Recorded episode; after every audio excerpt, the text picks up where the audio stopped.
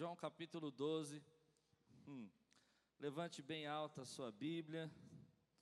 Aliás, deixa eu me corrigir. Vamos começar por Mateus capítulo 26, versículo 6, que eu quero mostrar uma coisa para vocês sobre João 12, 1, antes de começar a pregar. Levante bem alta a sua Bíblia. Ponha bem alto. E diga: Essa é minha Bíblia. Eu sou o que ela diz que eu sou. Eu tenho o que ela diz que eu tenho. E eu posso o que ela diz que eu posso. Abrirei meu coração. Deixarei a palavra de Deus entrar. E nunca mais serei o mesmo. Amém. Glória a Deus. Mateus capítulo 26, versículos 6 e 7.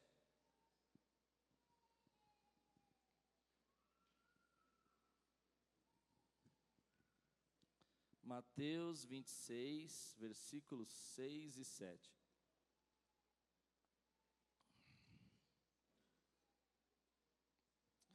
Vocês lembram que Jesus tinha ido para Betânia, Betânia é a casa de Lázaro e de Marta e Maria, e lá ele ressuscitou Lázaro, chegou do quarto dia, chamou Lázaro para fora pelo nome, assim como ele nos chama para fora pelo nosso nome, você crê? Amém? E aí ele pediu, Lázaro saiu atado, amarrado, ele disse: desatem o Lázaro e deixem-o ir. Amém? E terminou assim a, a visita de Jesus em Betânia. E ele sai e vai para o deserto, fica com seus discípulos por uns dias, acredita-se que duas semanas, e agora ele volta para Betânia uma semana antes da Páscoa, onde ele vai ser crucificado. A gente vai ver isso, amém? Vamos estudar juntos?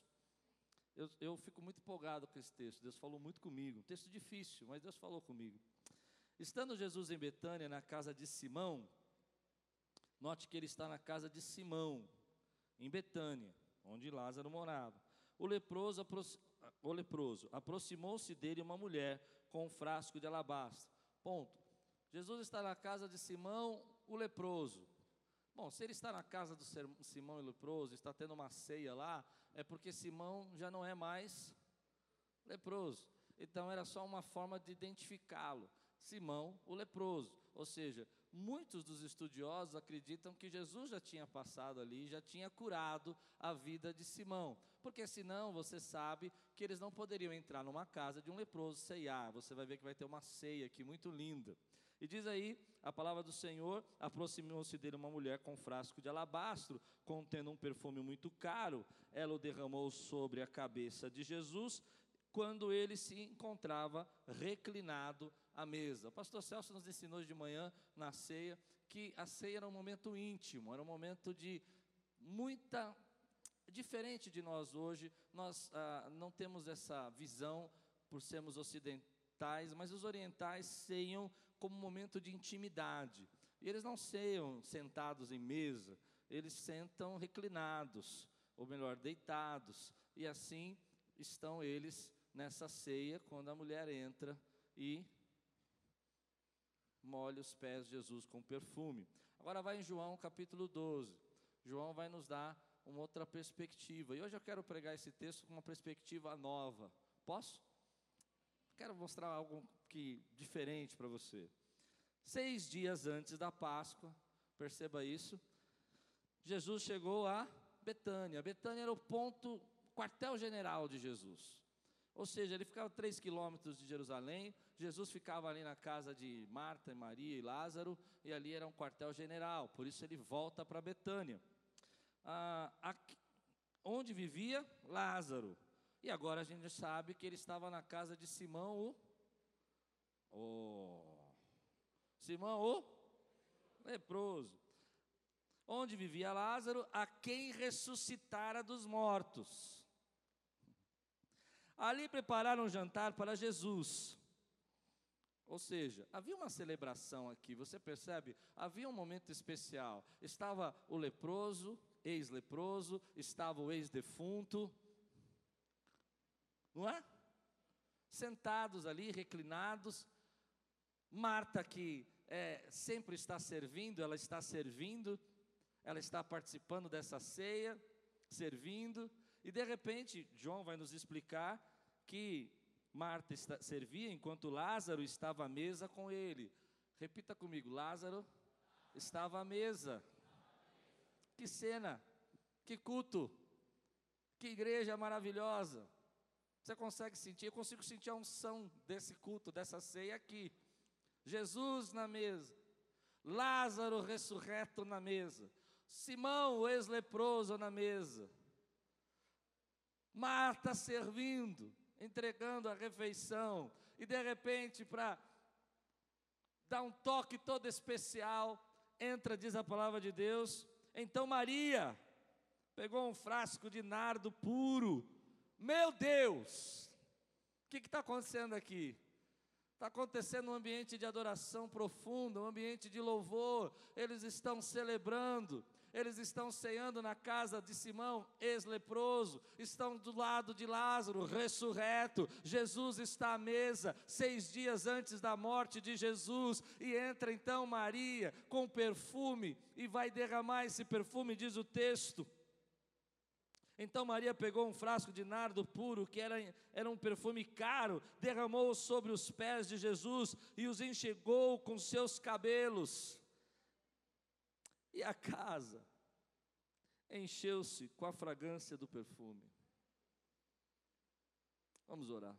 Senhor, fala conosco nessa noite, traz a tua palavra ao nosso coração, alimenta a nossa vida, cerca-nos, Senhor, com a tua palavra, em nome de Jesus. Amém. Eu fico imaginando o que estava acontecendo aqui. Nesse lugar antes, lugar de enfermidade, onde Jesus está ceando. Há poucos dias atrás, lugar de morte. Lázaro, que estava amarrado, enfaixado, e que disse Marta que cheirava mal, agora ele está sentado à mesa, limpo, limpo. E você precisa entender isso. Maria vai trazer uma pregação para nós. Ela vai dizer: aqui era um lugar onde cheirava a morte, mas agora cheira adoração. Era um lugar onde cheirava problemas, dificuldades, enfermidades, morte, mas agora há um perfume, há uma adoração a Deus sendo derramado, há uma graça de Deus. Assim é a nossa vida, meu irmão. Na tua vida era um lugar onde cheirava mal, cheirava morte, você estava preso aos seus pecados, aos seus problemas, mas Deus agora trouxe você de volta para a vida, trouxe você de volta para a mesa dele. Você está sentado na mesa e aonde cheirava morte, cheira vida, aonde cheirava cheirava pecado, cheira graça de Deus, aonde cheira faixas sujas, a presença do Senhor. Aleluia. Eu fico impressionado. Sabe por quê? Eu fico imaginando Maria dizer assim, vou extrapolar, dizendo assim, aqui nesse lugar, você já entrou na casa onde há uma enfermidade muito grave? Já entrou? Há um cheiro de doença. Hospital, você sente o cheiro de doença. Você já fez um velório em casa? Já fez? Meu pai faleceu em casa, ele ficou na sala de casa das três, das onze até as dez da noite. Fica um cheiro de morte. Mas quando Maria entra ali, eu fico imaginando aquela cena. E aí você precisa entender, porque se você não estava aqui, você não vai entender. Maria entra e fala assim: Nós somos agora uma igreja madura, uma igreja que vive acima das expectativas, lembra? Eles estavam frustrados, eles estavam cheios de expectativa, eles estavam tristes porque Jesus não chegou no horário, estavam vivendo um momento tenso, como nós, quando somos crianças, com Deus, nós ficamos bravos porque Ele não fez as coisas do nosso jeito, mas agora essa é uma igreja madura.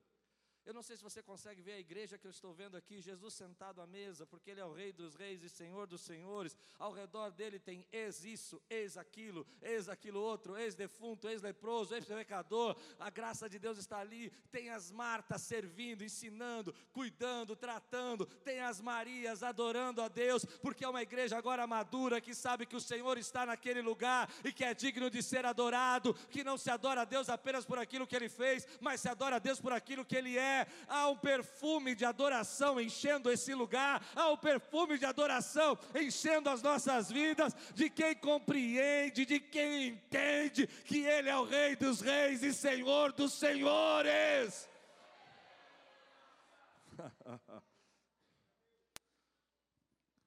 então Marta diz assim: Senhor, esse é o teu perfume.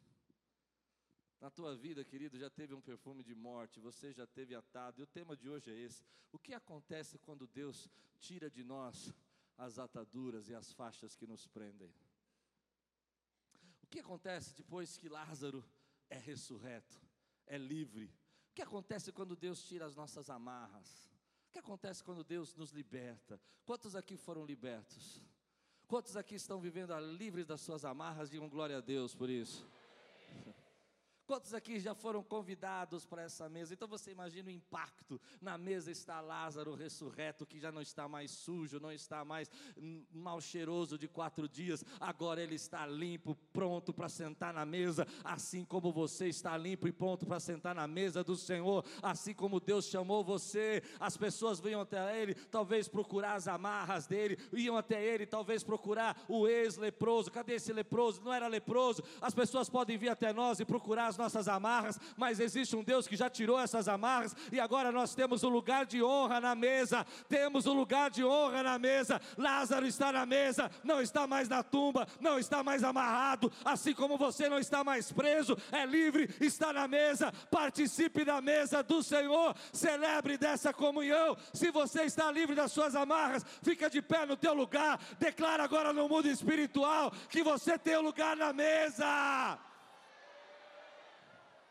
Quantos aqui tem um lugar na mesa? Levante sua mão e diga: Eu tenho um lugar de honra.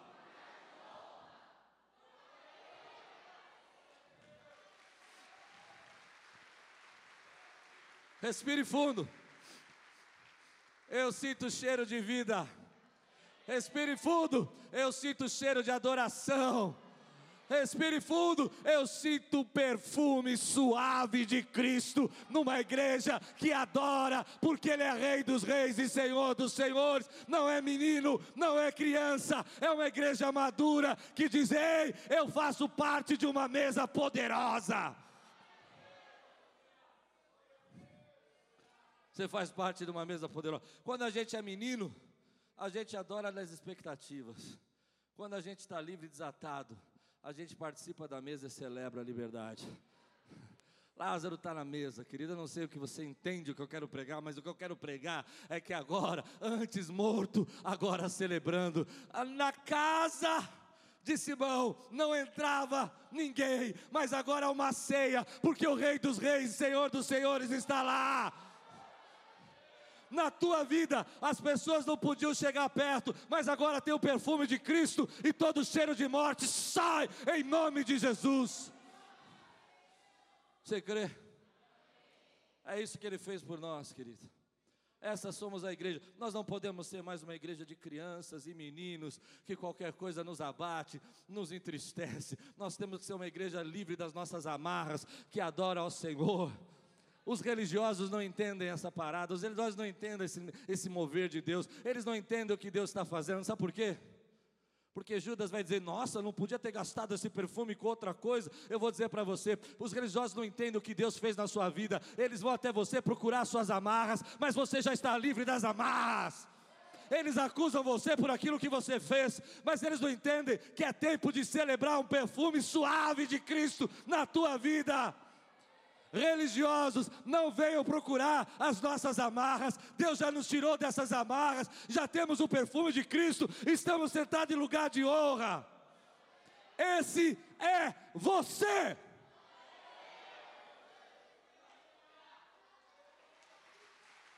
Se é você, dá um glória a Deus aqui, meu irmão. Celebre. Que ninguém me acuse. Podem até chamar você de Simão, o leproso. Mas você não é mais. Podem até dizer, não é você o atado. Mas você agora está sentado em lugar de honra na mesa. Desfrute dessa mesa, desfrute, levante sua mão agora e desfrute dessa mesa. Senhor, eu oro agora para que todo ataque, toda batalha espiritual, toda fúria de Satanás caia por terra agora. Tudo aquilo que vem acusar, tudo aquilo que vem impedir, caia por terra. Eles são teus filhos, eles estão na mesa, já foram libertos das ataduras, podem te adorar, são livres para te adorar. Pode sentar. Sabe o que eu vejo? É que apesar de tudo isso, tem gente que não entende que tem um lugar na mesa. Ele já tirou as suas amarras e não entende que você tem um lugar na mesa. Quantas pessoas, depois de tudo que Deus já arrancou na sua vida, se sentem indignas? Quantas vezes as pessoas querem nos acusar daquilo que nós cheiramos um dia e não entendem que agora nós estamos repletos do perfume de Cristo? Eu acho que essa igreja é a igreja que eu quero ser. A igreja que Cristo está sentado na mesa e que tem um monte de ex ao redor. Quantos conseguem entender o que eu estou dizendo? Mas que fazem parte de lugar de honra e que existem adoradores extravagantes entregues que não têm medo de dar o seu melhor e que sabem que o cheiro de morte passou. Uma igreja que não está com medo, não está presa, não está intimidada. Você vai ver porque eu vou dizer isso daqui a pouco. Mas é uma igreja que diz: Ei, estamos sentados juntos à mesa da ressurreição e a vida. Toda a frustração ficou para trás. Você tem esse lugar de honra. Às vezes a gente não percebe e deixa as coisas da nossa vida nos envolver a problemas, a dificuldades e tirar o nosso lugar de honra, mas se tem um lugar que eu não quero sair é desse lugar de honra. Eu fico imaginando o ambiente dessa casa, me perdoe, mas eu fico imaginando Jesus ali, e Lázaro ali, e Maria adorando daquela maneira, que lugar tremendo, é lá que Deus, para mim aquilo era, era um anúncio, seis dias antes da morte de Jesus, é um anúncio do céu de homens e mulheres que foram livres das suas amarras. Eu não sei se você consegue enxergar o que eu enxergo. Esse é um anúncio da onde você faz parte. Não deixe ninguém procurar em você as velas faixas. As pessoas podem ter jogado sobre sua vida todo tipo de peso, podem ter dito todo tipo de mal contra você, e as pessoas às vezes vêm até nós e querem buscar essas faixas antigas querem encontrar em nós as mesmas faixas que um dia nos prenderam, e eles não conseguem entender que nós não temos mais elas na nossa vida, porque Deus nos libertou e mandou nos desatar. E é lá na mesa, querido, que Lázaro está, em lugar de honra, em lugar de estar separado por Deus, e nesse ambiente de celebração. Betânia, que era um lugar onde havia tristeza, havia choro, agora estava em festa. Casa de Simão, que era um lugar onde havia morte, lepra, agora está recebendo numa grande ceia o Rei dos Reis. É isso que Deus quer fazer na tua casa. É isso que Deus está fazendo na tua família. É isso que Deus está fazendo na tua vida. Esse é o seu lugar. Quando a igreja é imatura, ela é a igreja do capítulo 11. Jesus está atrasado, Jesus não supra a expectativa. Mas quando a igreja amadurece, ela é a igreja do capítulo 12. Celebramos ao Senhor.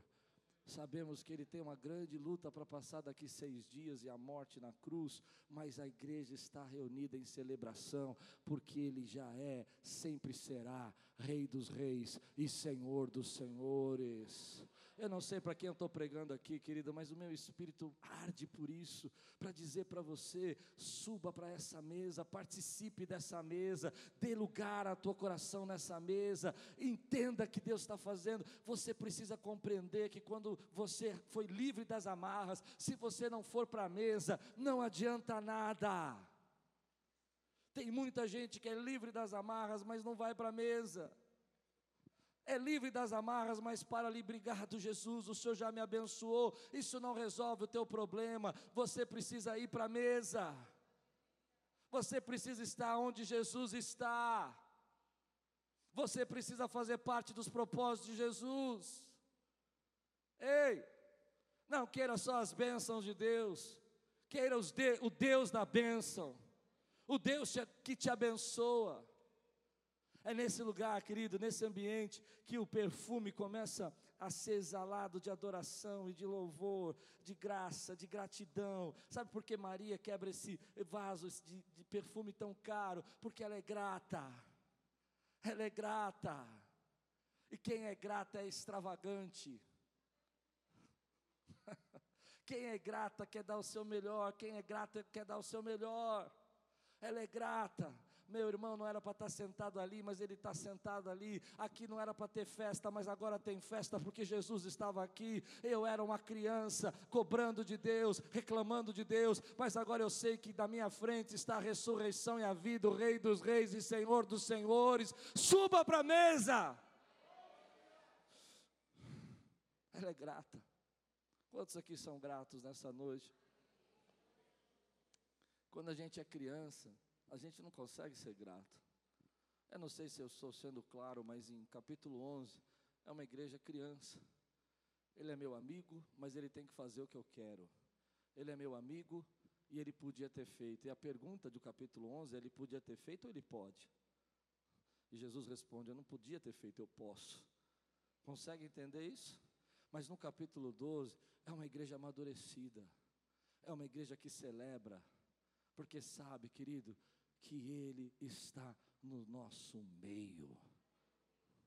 Sinta esse cheiro de perfume de Cristo no teu lar, na tua casa, na tua vida. Aonde você estaria se não fosse a graça dele? Quem você seria? Eu posso dizer para você sobre a minha vida, não posso dizer sobre a sua. Eu lhe garanto que a minha casa cheiraria a morte se Cristo não tivesse entrado na minha vida. Mas ela não cheira a morte, porque Cristo me livrou das minhas amarras. Viva livre das suas amarras. Não deixe ninguém voltar a prender as suas amarras. Não deixe ninguém atar você de novo aos velhos hábitos, aos velhos costumes, porque agora você está cheiroso, está limpo, está limpo e resgatado, está limpo e renovado para sentar nessa mesa que Ele te convidou. E ela tem que ser especial. Eu fico imaginando Jesus me convidar para essa ceia. Eu, eu, eu viajo. Você imaginou?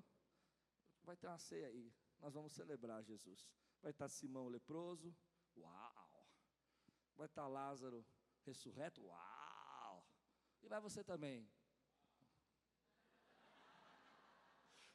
Não é tremendo? Quantos podem dizer glória a Deus? Porque você está lá. Quantos creem que estão nessa mesa? Nós acabamos de celebrar a ceia. A ceia significa o quê? A mesa do Senhor. Aleluia. Mas veja comigo aqui, ó, versículo 9 a 11.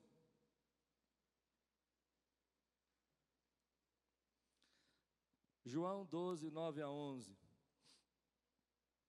Uma, uma numerosa multidão dos judeus ficou sabendo que Jesus estava em Betânia. Deixa eu explicar. Jesus tinha ido para Betânia, curado Lázaro e ninguém viu ele. Ele fez o milagre, a não ser aquelas pessoas que estavam lá, a multidão que estava lá, e ele não ficou ali. Ele não ficou porque não era o tempo dele ser preso ainda, dele ser levado. Ele, havia o tempo da Páscoa.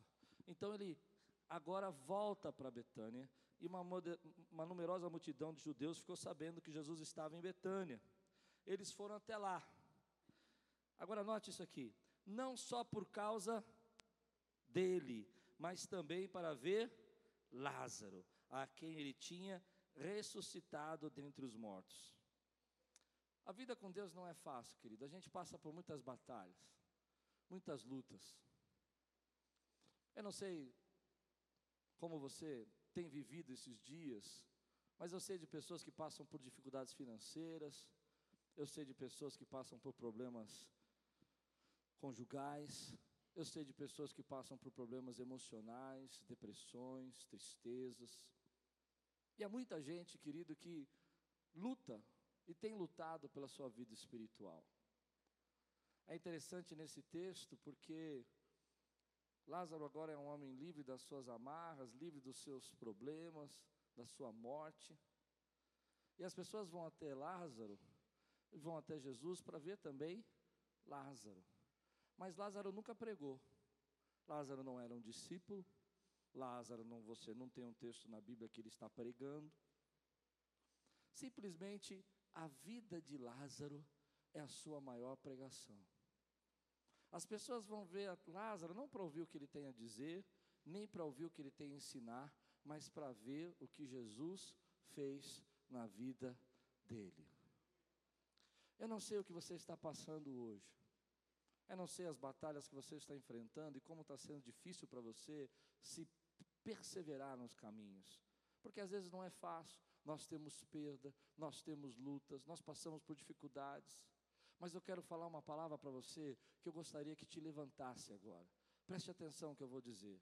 A sua luta, a sua batalha será a sua maior pregação. Quantos conseguem entender isso que eu estou dizendo? Querido, o seu maior testemunho é a sua batalha. Você agora se tornou, sem as suas amarras, perigoso, potencialmente perigoso porque você está livre. E as pessoas não conseguem entender que você antes era amarrado, era preso, estava cheio de problemas e cheio de traumas e cheio de dificuldades, mas agora entrou o perfume de Cristo na tua vida e a tua história vai ser a sua maior pregação. Você é uma testemunha do que Deus pode fazer. Você é um milagre. Você é um sobrevivente. Você é alguém que se levantou, querido do pó, porque a graça de Deus te sustentou.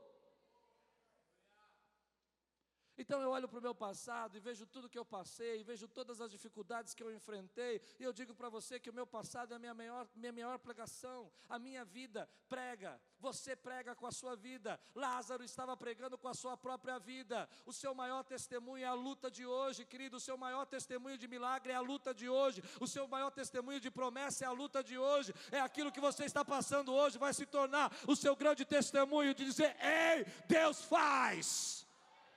Ei, Deus faz maravilhas. Para mim isso é muito forte. Quando criança, eu me lembro das pessoas dizendo assim: o que será dessa família? O que vai ser desse garoto? Frases que eu vi, frases que eu ouvi. Esse menino vai virar um bandido. Eu vou dizer uma coisa para você: a minha história é o meu maior testemunho. Se eu estou de pé aqui pregando para você, é porque Deus pode. A palavra de Deus diz: Vós sois as minhas testemunhas. E sabe quem é a testemunha? É aquele que recebe a graça no meio da dificuldade. Testemunha é aquele que recebe o milagre no meio da luta. Testemunha é aquele que não desiste quando tudo está difícil. A sua batalha hoje vai ser a sua pregação de amanhã. Pregue, diga o que Deus faz na sua vida testemunhe do que Deus tem feito, diga aos outros o que Ele é poderoso para fazer. Eu tinha uma vida assim, mas a graça de Deus me restaurou. Eu tinha tudo para não estar de pé, mas o Senhor me encontrou. Essa luta que você está passando agora, esse problema que você está passando agora, vai ser o seu grande testemunho de amanhã. Eu quero contar para você, você vai dizer assim. Eu gostaria de dizer para você que não acredita, você vai dizer assim. Ele fez assim na minha vida. Há um texto no Velho Testamento que eu gosto muito. Eu gosto, eu queria pregar esse texto hoje, mas não preguei. Gosto muito. Vou pregar um pouquinho. É o texto de José. Como eu gosto da história de José, gente. José, para mim, é o meu personagem preferido. Porque aquele menino tinha tudo para desistir, não tinha? Vamos falar a verdade. Ele podia falar assim, ah, chega. Uma casa terrível que ele nasceu e foi criado, família ruim. Não, você vai, mas é Jacó, não pode falar. Não, é ruim. Um irmão querendo matar o outro não é ruim? Em casa tinha dificuldade, a gente brigava pelo leite, mas matar já é demais. Família ruim. Aí do pai para ajudar tinha preferência. Esse é meu filho preferido. A casa é ruim. Depois ele vai parar lá, vai buscar os irmãos, os irmãos estão em Dotã, fazendo coisa errada. Já preguei isso uma vez, Dotã é lugar de bagunça. Eles não tinham que estar em Dotã, porque Dotã não tem pastagem. E os irmãos estão lá, e José pega eles lá. Deu para entender? Fazendo coisa que não devia. Fala, vamos sumir com esse menino aí que vai falar papai. É, Dotã não é lugar de pastagem. Dotã seria Coríntios de primeira, do Novo Testamento a cidade de Corinto. E aí, eu falei que eu estou hiperativo hoje, né? Aí, joga ele no poço, põe o pé na lama, está atolado. Não é? Quem aqui já não passou uma fase da sua vida e está atolado? Atolado de problema, atolado de dificuldade, atolado de, de, de luta, não é? Atolado de dívida. Só eu. Vocês são a benção, minha mãe, irmão. Jesus é bom com vocês filhinhos mimados, né? E aí ele vai passar a viver na casa de Potifar. O menino quer acertar, gente, ele quer acertar, mas tem uma mulher lá do mal, né? Não tem? Não tem? Conhece a história? Não conhece? Ele vai, uma moça quer pegar o menino.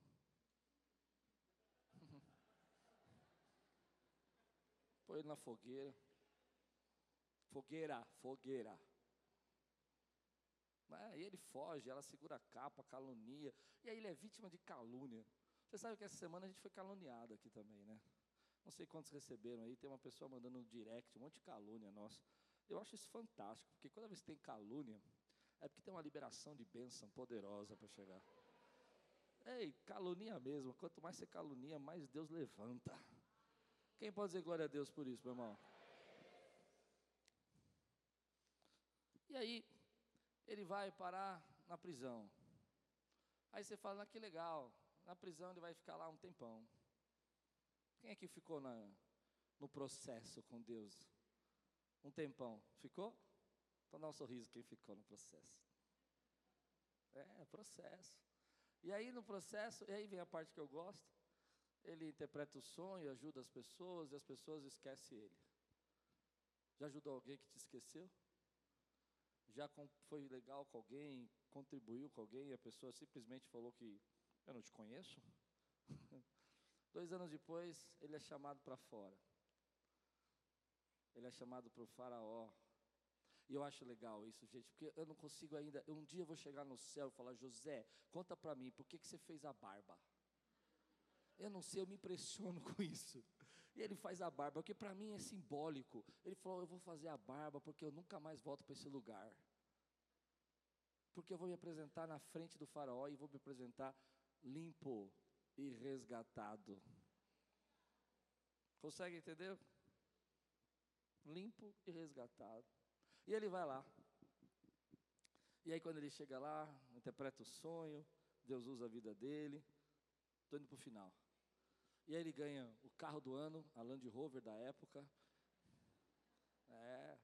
Ele ganha um cartão de crédito Black Power sem limites, que é o anel do faraó. O carro do ano é o carro do faraó. Amém?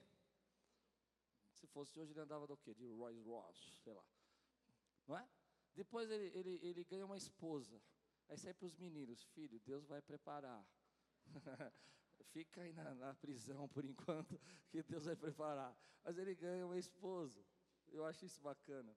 E depois que tudo isso acaba, passa algum tempo, ele segura um nenê no braço. E o nome do filho dele é um nome muito importante para você e para mim. O nome do filho dele é Manassés. Diga comigo, Manassés. Se você tiver um filho, põe o nome de Manassés. É um nome lindo. É lindo? Olha que nome lindo. Assim, Manassés, vem cá. Olha, Manassés significa porque Deus me fez esquecer de toda a dor da casa do meu. Quando Deus tira as nossas amarras, tira as nossas faixas, Ele nos faz esquecer de toda a dor da casa do nosso Pai. Quantos podem dizer assim: Deus tem para mim um tempo de Manassés, Ele fez e Ele faz esquecer de toda dor do passado. A tua luta hoje é o teu testemunho de amanhã, porque você vai esquecer toda essa dor e vai dizer: Deus pode, Deus pode. Se você crê, levante sua mão aqui e diga glória a Deus, Ele pode. Hoje, hoje eu, eu me lembro muito bem que isso aconteceu. É, é, vigia na hora. Eu me lembro muito bem que eu, eu, eu sofri muito na infância, na adolescência. Sofri muito, sofri bullying, tive depressão. Era dramático. Dramático. Eu ah, vou matar. Era dramático. Escute. Um dia eu entro no hospital. eu estou indo lá. Lobo está deitada. É que eu estou de patins. e aí quando eu chego lá, eu estou muito feliz.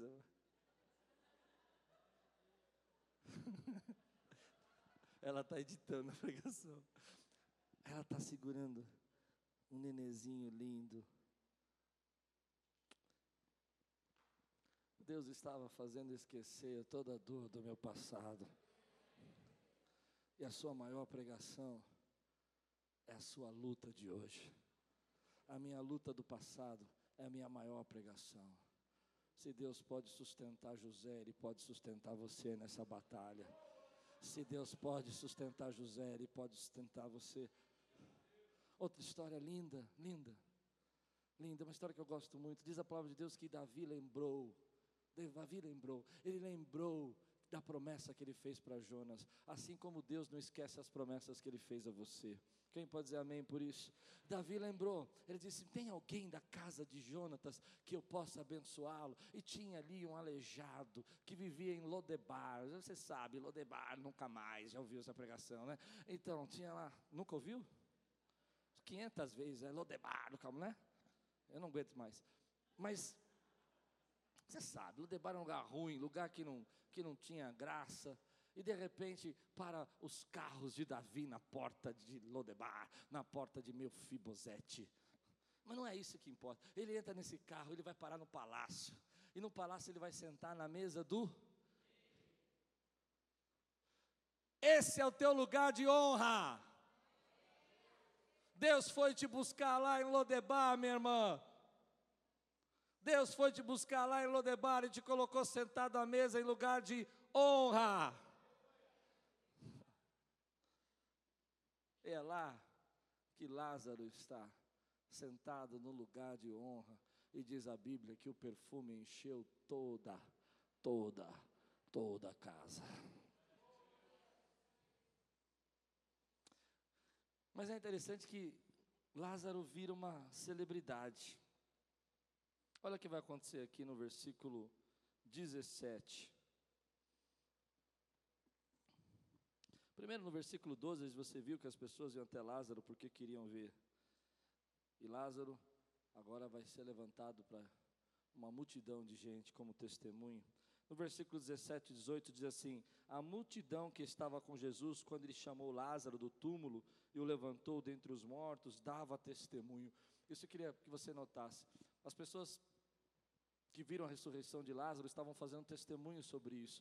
Lázaro nunca pregou, mas as pessoas estavam pregando sobre o que Deus fez na vida dele. Forte, né? E aí uma outra multidão que está sabendo que Jesus já está lá em Betânia, e Betânia é 3 quilômetros de Jerusalém, e, e eles estão começando a ir até lá. E aí começa a juntar duas multidões. Por causa disso também a multidão saiu ao encontro de Jesus, pois ouviu o que ele tinha feito esse sinal. Eles queriam ver Lázaro e queriam ver Jesus. E eu aprendo algumas coisas aqui. Nós vivemos uma época sobre querer ser importante, querer ser celebridade, querer ser famoso. As pessoas estão fazendo cada loucura para chamar atenção. E é interessante que algumas pessoas, como cristãos, nós estamos nos perdendo com, com isso. Porque nós queremos nos contentar só com milagre.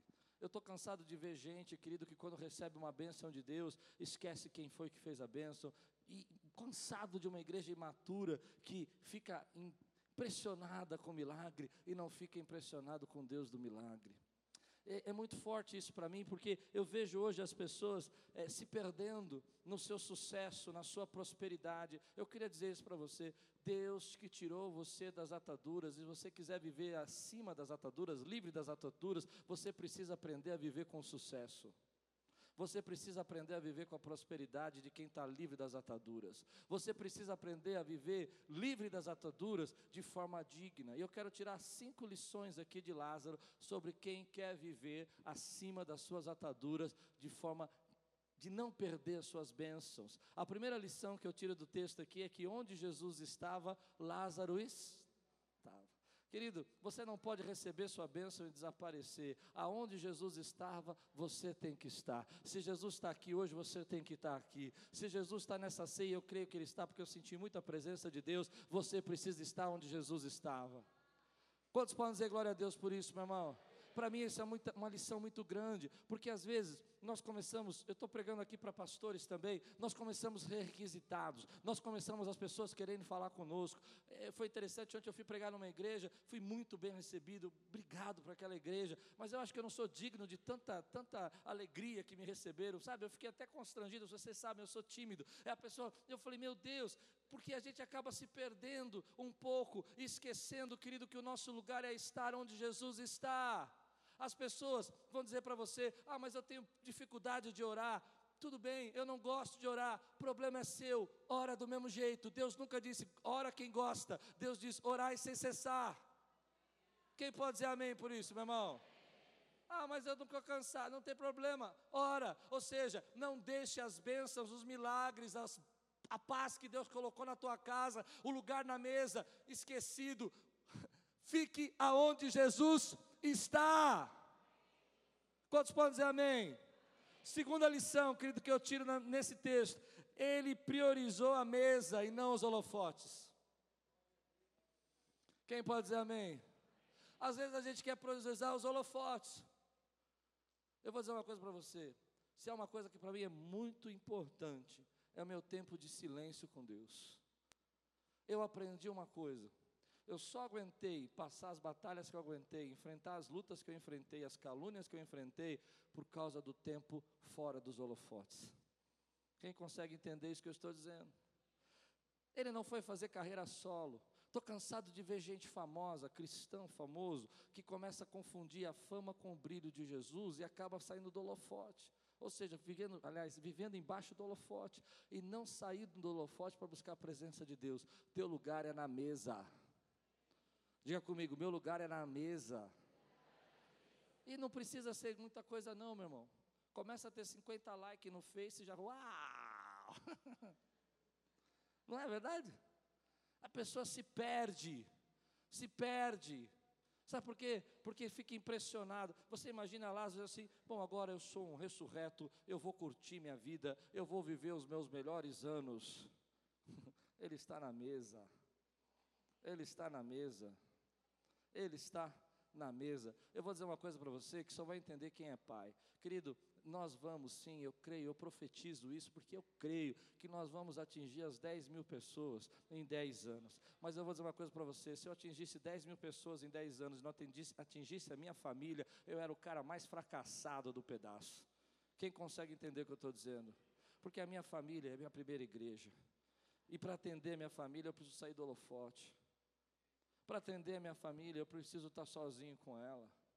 Quantos conseguem dizer amém por isso? Eu vejo gente que quando recebe a graça de Deus, acha que é tão importante, que é tão famoso, que é tão legal, que todo mundo gosta dele, que esquece que é Jesus que ressuscitou ele. Não é você. Lázaro aponta para Cristo, aponte para Cristo, aponte para Cristo, aponte para Cristo. Terceira coisa que eu aprendo com Lázaro: não usou o milagre para si, tem muita gente comercializando o milagre. Hum, forte, né? Tem gente comercializando o dom, milagre. Para com isso. Deixa Deus te usar, meu irmão. Ele vai suprir. É forte isso, mas é verdade que quando você começa a usar o milagre para si, você perdeu a sua essência. Como é que eu uso o milagre para si? Eu começo a pegar tudo aquilo que Deus me deu, de graça, de bênção, de talento, e uso para o meu próprio consumo, o meu próprio benefício. Forte isso, né? Uso o milagre de Deus para Ele. Quarto, é melhor ser íntimo do que ter cargos e títulos. Lázaro não era um discípulo, Lázaro não pregou, e como disse o pastor Daniel hoje de manhã, e Jesus chorou por ele. Porque é mais importante ser íntimo do que ter cargos e títulos. Às vezes nós estamos preocupados tanto com o que as pessoas estão vendo, mas a tua vida é a pregação, a tua atitude é a pregação. Eu quero dizer para você que Deus chamou você para ser íntimo e sentado na mesa, e é mais importante ser íntimo do que você ter títulos e cargos. Você precisa olhar para a tua vida e dizer: Senhor, eu estou disposto a sentar nessa mesa e te adorar, porque isso é mais importante para mim. E a quinta lição que eu tiro com Lázaro: gratidão. Há uma ceia, há uma celebração, há uma festa de gratidão. Seja grato. Dê a honra para quem tem honra. Não se preocupe com seus cargos e títulos, seja íntimo, porque o milagre vem até você, Jesus chega até você e ele chora por você. Sabe o que eu acho lindo? É que Jesus chama Lázaro de amigo. Eu não quero ser chamado por Deus de pastor, eu quero ser chamado de amigo é muito mais forte por ser chamado por Deus de amigo do que ser chamado de pastor. Esse é meu pastor, não, esse é meu amigo. Lázaro era amigo. Quantos aqui são amigos de Deus? Levante sua mão, agradeçam por essa amizade. Vou para o final, vou para o final. Versículo 12, capítulo 10, versículo 11.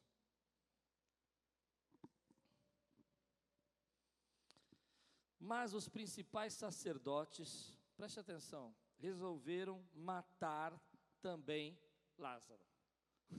De que planeta esses camaradas eram? O camarada acabou de ressuscitar, já quer matar ele de novo.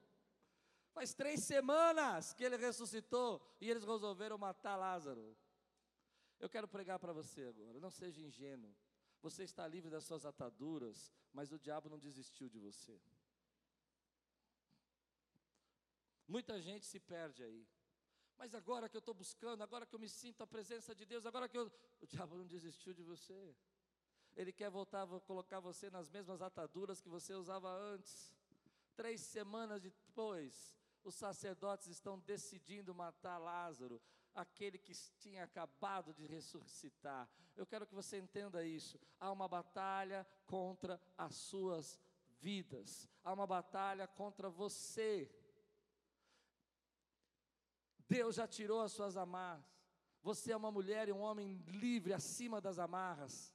Mas vem o inimigo e quer colocar de novo a mesma batalha, a mesma pressão, a mesma luta, a mesma dificuldade. E tem muita gente que não entende, não está ligado, não percebe que o inimigo está preparando essas amarras para que você as use de novo, mas você já foi liberto delas. Três semanas depois, esses homens aqui querem matá-lo e colocá-lo de novo no mesmo túmulo que ele havia saído para fora. Assim eu creio, querido, que o inimigo muitas vezes quer fazer com a tua vida porque ele sabe quem você é, e ele sabe quanto Deus vai te usar, e ele sabe que você é perigoso. Lázaro era perigoso, a multidão estava indo atrás dele para ver o milagre, porque ele sinalizava Jesus. Ele era perigoso porque ele era amigo de Jesus. Ele era perigoso porque ele estava sentado na mesa, não porque ele pregava, mas porque a vida dele era um testemunho, assim como você é perigoso, meu irmão. Paulo disse isso. Eu vou ler para vocês.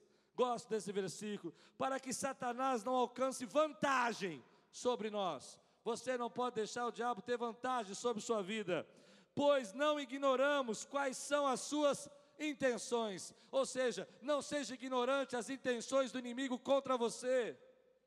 Se você me conhece, você sabe que eu prego muito pouco sobre o diabo. Não gosto de dar ibope para ele. Dou ibope para Jesus.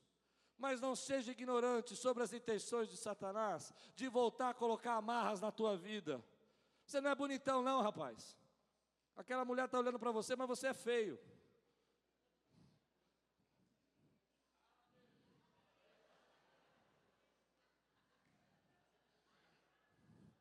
Deu para entender o que eu disse ou não?